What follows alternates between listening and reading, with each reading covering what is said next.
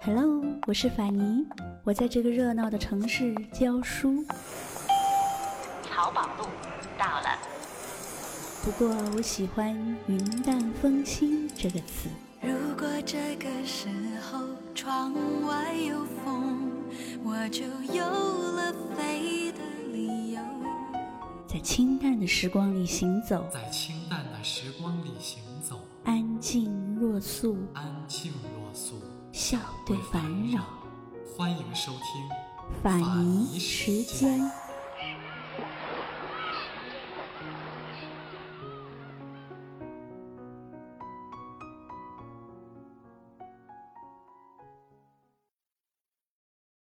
一九二七年，纪梵希出生在法国北部博韦市的一个富裕家庭。他的父亲是当地的世袭贵族，母亲来自纺织世家。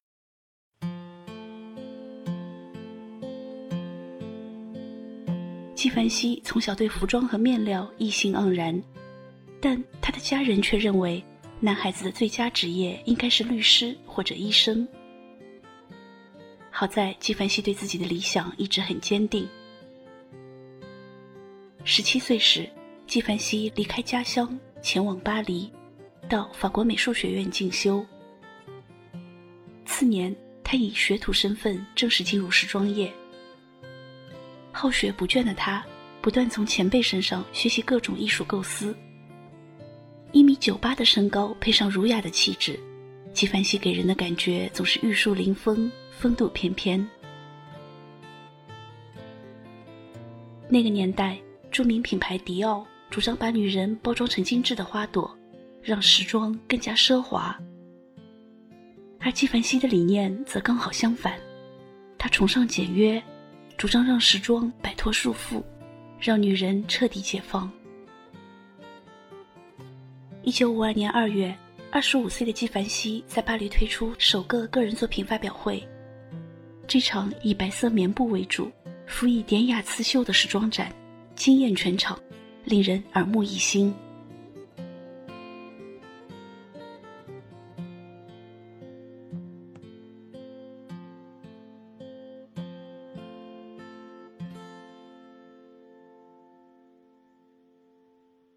一九二九年，一个柔弱漂亮的小女孩出生在比利时的布鲁塞尔，她叫奥黛丽·赫本，她的母亲是荷兰贵族后裔的女伯爵。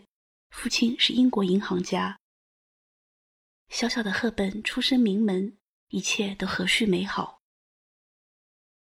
可是就在她六岁时，父亲突然离家出走，不知去向。随后，赫本便跟着母亲寄居到位于荷兰的外祖父家里。安宁的日子没过几年，二战爆发，纳粹德国占领荷兰。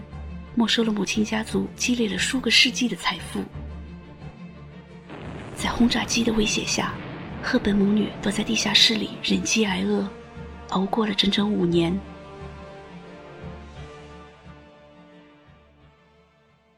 在蔓延的战火里，赫本一直坚持学习芭蕾，跳舞塑造了她亭亭玉立的身姿和优雅隐忍的性格。二战结束时。赫本以出落的光彩照人，他当起了摄影模特，并且有机会在电影里担当一些小角色。一九五一年春天，赫本到美国演出，一个叫威廉·惠勒的人相中了他，让他出演电影《罗马假日》的女主角安妮公主。赫本由此进入好莱坞。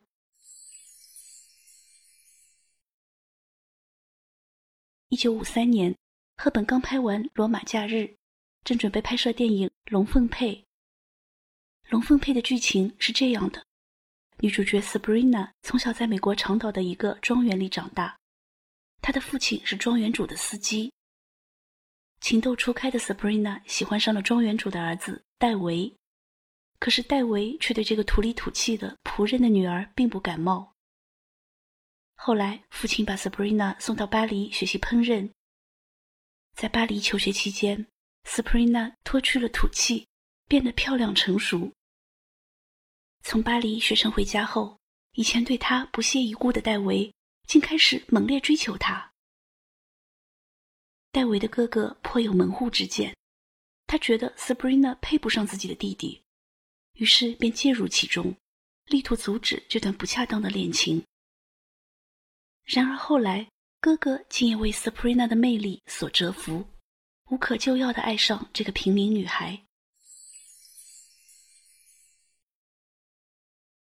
赫本很喜欢龙凤配的剧情，自告奋勇出演女主角 Sabrina。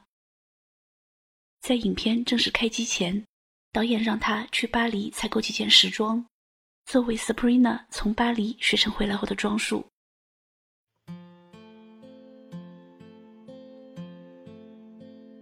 一九五三年七月，盛夏的巴黎流光溢彩，空气里充满着浪漫的气息，仿佛人们被战争压抑许久的热情正喷薄而出。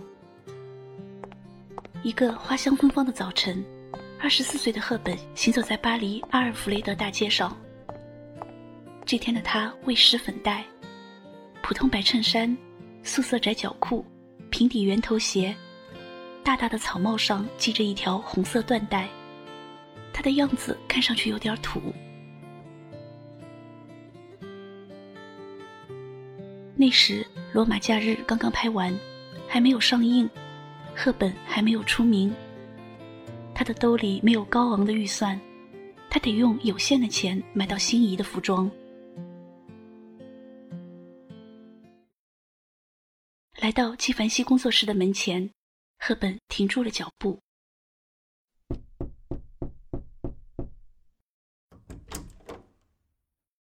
纪梵希知道今天赫本会来，但他以为是奥斯卡巨星凯瑟琳·赫本，心中很是期待。然而，站到他面前的却是一位像脆弱小动物似的、身材纤细的少女。纪梵希不免有些失望。小姐，虽然我十分乐意为你服务，但我的工作室只有有限的几台缝具，而我目前正在为新一季的秀展忙得不可开交，实在无法为你设计戏服。可以让我看看上一季展出的服饰吗？赫本打算从纪梵希已经做好的成衣里直接挑几件。他很清楚自己想要什么，他了解自己的容貌和身材，优点和缺点。纪梵希后来回忆道：“赫本首先选了一套灰色羊毛套装，这身衣服仿佛为他量身定制。他穿上后缓缓走来，落落大方，神采飞扬。接着。”赫本挑了一件白色无肩带的晚礼服，腰身上有一层薄纱直泻而下，上衣和裙身裙摆都绣有黑色丝绒的花卉图饰。最后，赫本挑了一件黑色的鸡尾酒裙，一字领的设计不仅盖住了她有些突兀的锁骨，还衬托出她完美的肩线。肩膀一侧有个小小的蝴蝶结，典雅又不失俏丽。赫本对这三套衣服很满意，果断买下带回了美国。后来，他穿着这几件衣服出演电影《龙凤配》里的 Sabrina。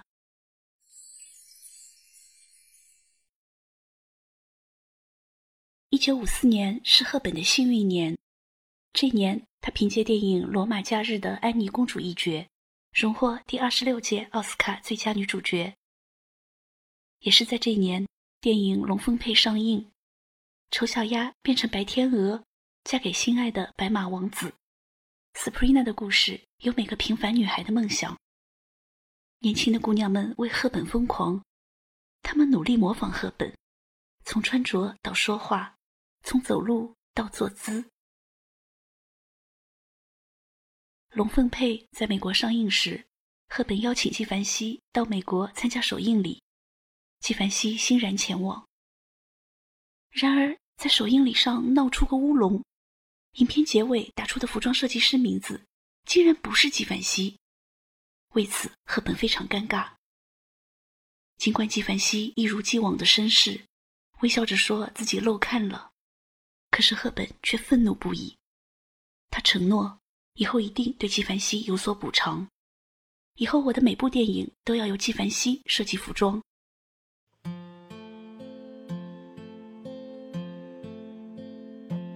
一九五六年二月，赫本主演电影《田姐儿》。这是一部轻喜剧，赫本饰演清丽可人的书店店员乔。一次偶然的机会，乔作为高级模特到巴黎完成一项拍摄任务。当赫本穿着纪梵希为她定制的高级时装，沿着香第一城堡的森林顺流而下，一片苍茫里飞出了雪白的鸽子和天鹅。不仅男主角爱上了她，就连观众们也都为之倾倒。拍完《田姐儿》，赫本接拍《黄昏之恋》。在《黄昏之恋》里，赫本饰演私家侦探的女儿。这个年轻女孩爱上了父亲侦查的目标，一个情场老手。与《田姐儿》里奢华的时装不同，这回纪梵希为赫本设计的服装，主要展现清纯的学生气质。一字肩的碎花连衣裙，高领风衣。红色毛衣，都让观众一见倾心，甚至忽略了剧情。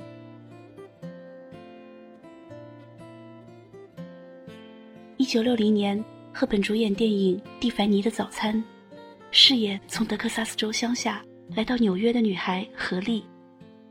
何丽一心想在这个繁华的都市嫁给有钱人，却不得不从事交际花的职业。最后。他与同样在大都市打拼的年轻作家保罗相爱。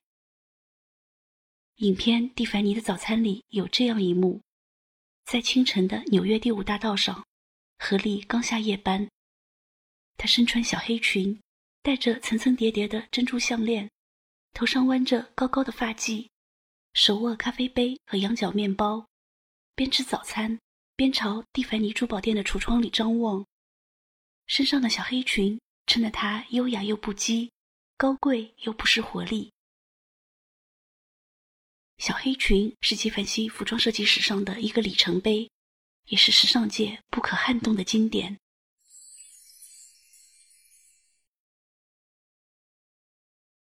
一九六二年，赫本主演电影《巴黎假期》。在《巴黎假期》里，他饰演一个打字员，为来巴黎写作的美国作家提供灵感。两人在合作中擦出了爱火。纪梵希为这个打字员的角色设计了苹果绿圆领职业套装，搭配白色圆帽子和手提箱，以及一个淡黄色的中型手提包。这样的装束令赫本显得娇俏可人，又简朴大方。一九六五年，赫本出演电影《偷龙转凤》，此时。他的片酬已经高达百万美元。在《偷龙转凤》里，赫本饰演的女主角妮可是一位时髦的富家小姐。她的父亲是收藏家，但却喜好临摹名作，制造赝品。有回，一个侦探假扮小偷威胁妮可，让他偷一幅他父亲的伪作，两人由此萌生情愫。在这部影片里。纪梵希为赫本设计了至少两打高级时装，并且亲自在现场担任服装指导。有天，剧组要拍妮可扮演清洁女工去偷雕像，导演打趣地说：“很好，总算可以让纪梵希先生休假一天了。”剧组成员都哈哈大笑起来。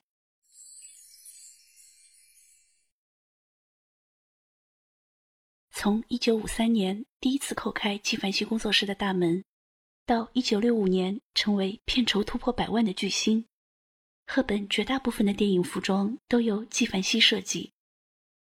清纯可人的女学生，初出茅庐的实习生，美丽精明的都市白领，富贵高雅的社交名媛，纪梵希为赫本的这些角色设计了上百套服饰。协助赫本演绎了一个又一个经久不衰的荧幕形象。赫本的穿戴成为许多女孩效仿的对象，她的衣着始终走在时尚前沿，每次细微的变化都能引起世界范围的时尚风暴。在赫本走红的同时，纪梵希在时装界的知名度也越来越高，许多名媛都成了她的粉丝。就连肯尼迪总统的夫人杰奎琳，也来找他设计服装。Je me baladais sur l'avenue, le cœur ouvert à l'inconnu. J'avais envie de dire bonjour à n'importe qui, n'importe qui, et ce fut toi. Je t'ai dit n'importe quoi, il suffisait de te parler pour t'apprivoiser. Aux Champs-Élysées, aux Champs-Élysées, au soleil, sous la pluie, à midi ou à minuit, il y a tout ce que vous voulez aux Champs-Élysées. Tu m'as dit j'ai rendez-vous dans un sous-sol avec des fous qui vivent la guitare à la main du soir au matin. Alors je t'ai accompagné, on a chanté, on a dansé et l'on n'a même pas pensé à s'embrasser. Aux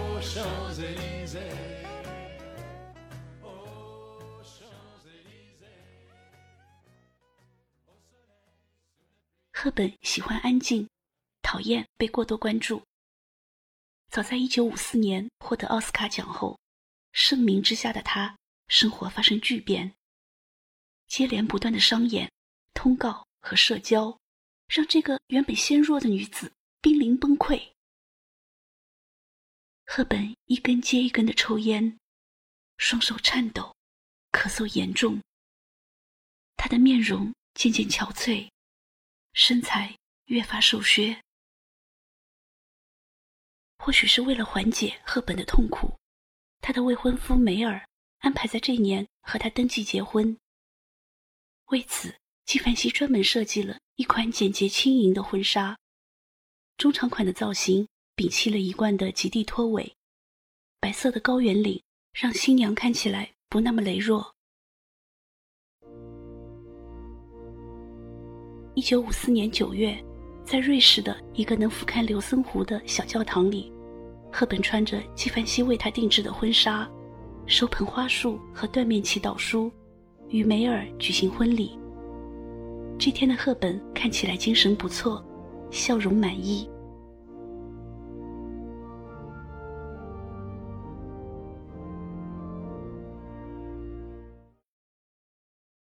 然而，婚后的生活却不尽如人意。赫本的事业如日中天，丈夫梅尔却始终籍籍无名。在巨大的差异下，他俩的关系渐渐显露裂痕。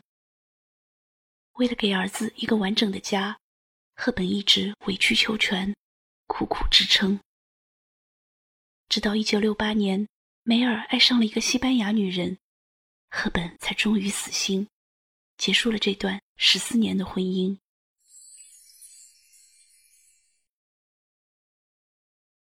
离婚后，赫本到希腊旅行，邂逅了一位心理医生安德烈多蒂。多蒂有着意大利男人特有的帅气和热情，他狂热的追求赫本。我又恋爱了，我现在很快乐。原本我不相信爱情又降临在我身上，我几乎已经放弃了。赫本告诉朋友们。一九六九年，赫本与多蒂在瑞士举办婚礼，她的礼服是纪梵希为她设计的粉色短款连衣裙。配有垂领和软绸头巾。婚后，赫本宣布息影，回归家庭，一心当好家庭主妇。可是，就在她怀孕时，她看到了丈夫流连夜总会的照片。她生下儿子后，丈夫仍然和各色女子鬼混。赫本与多蒂的婚姻维持了十二年，在一次次争吵和原谅之后。忍无可忍的赫本提出离婚。离婚后，赫本重返荧幕，然而她事业的黄金时代已经过去。一九八零年，赫本遇见荷兰人罗伯特，他俩很谈得来。赫本称罗伯特为灵魂伴侣。这回，赫本没有结婚。他和罗伯特一起生活在瑞士的一个小镇里，那里有美丽的草地、新鲜的空气、清脆的牛铃声。阳光穿透薄雾倾泻下来，树叶轻轻摇曳。赫本和罗伯特很享受这样的安宁。纪梵希有时会去看望他们，三个人关系很好。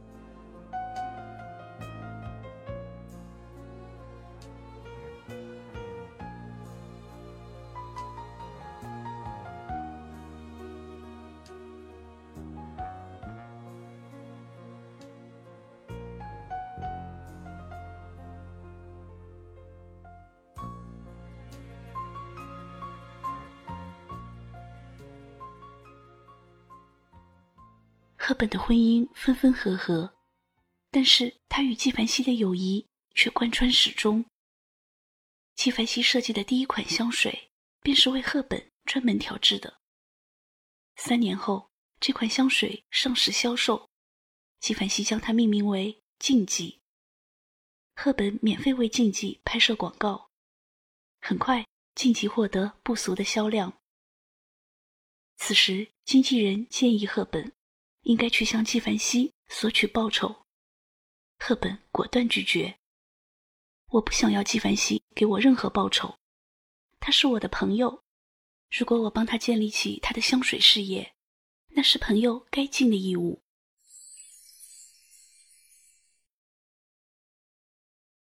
赫本与纪梵希年龄相仿，两人很有默契。赫本向往宁静和自然。纪梵希的私生活则如清教徒般安宁有序。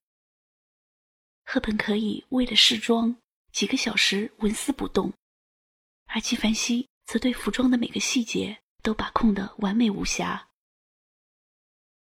从他们的合照里，我们看到纪梵希经常帮赫本整理衣领、衣角，举止规矩，从不过界。媒体拍到的。他俩最亲密的照片，是纪梵希亲吻赫本的额头，不止一次，但每次都坦坦荡荡。赫本说：“当我穿上纪梵希设计的衣服，会有一种被保护的感觉。”纪梵希则坦诚：“赫本是我灵感的缪斯。”晚年的时候，人们看到这对老朋友并肩在塞纳河边散步。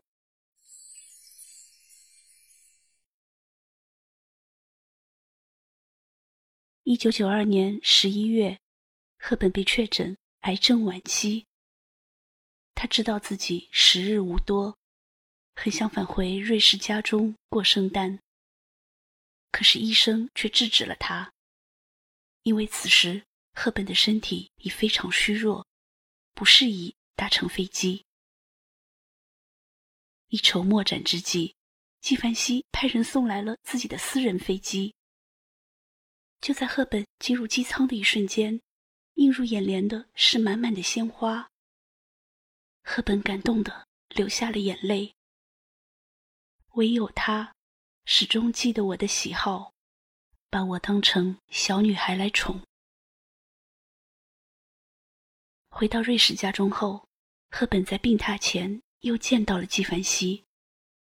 赫本请人从橱柜里拿出一件外套，然后。用微弱的、几乎听不见的声音对纪梵希说：“拿蓝色这件，因为这是你的颜色。我希望你一生都会留着这件外套。”一个月后，赫本与世长辞，享年六十三岁。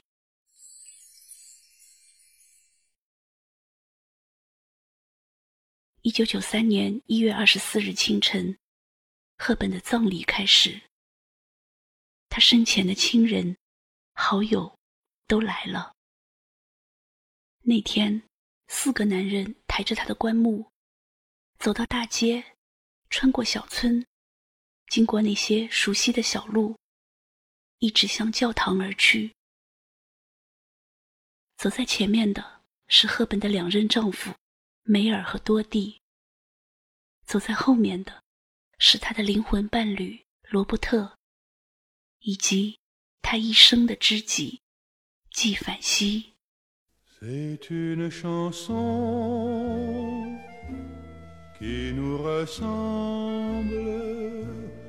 Toi tu m'aimais et je t'aimais. Nous vivions tous deux ensemble. Toi qui m'aimais, moi qui t'aimais. Mais la vie sépare ceux qui s'aiment tout doucement, sans faire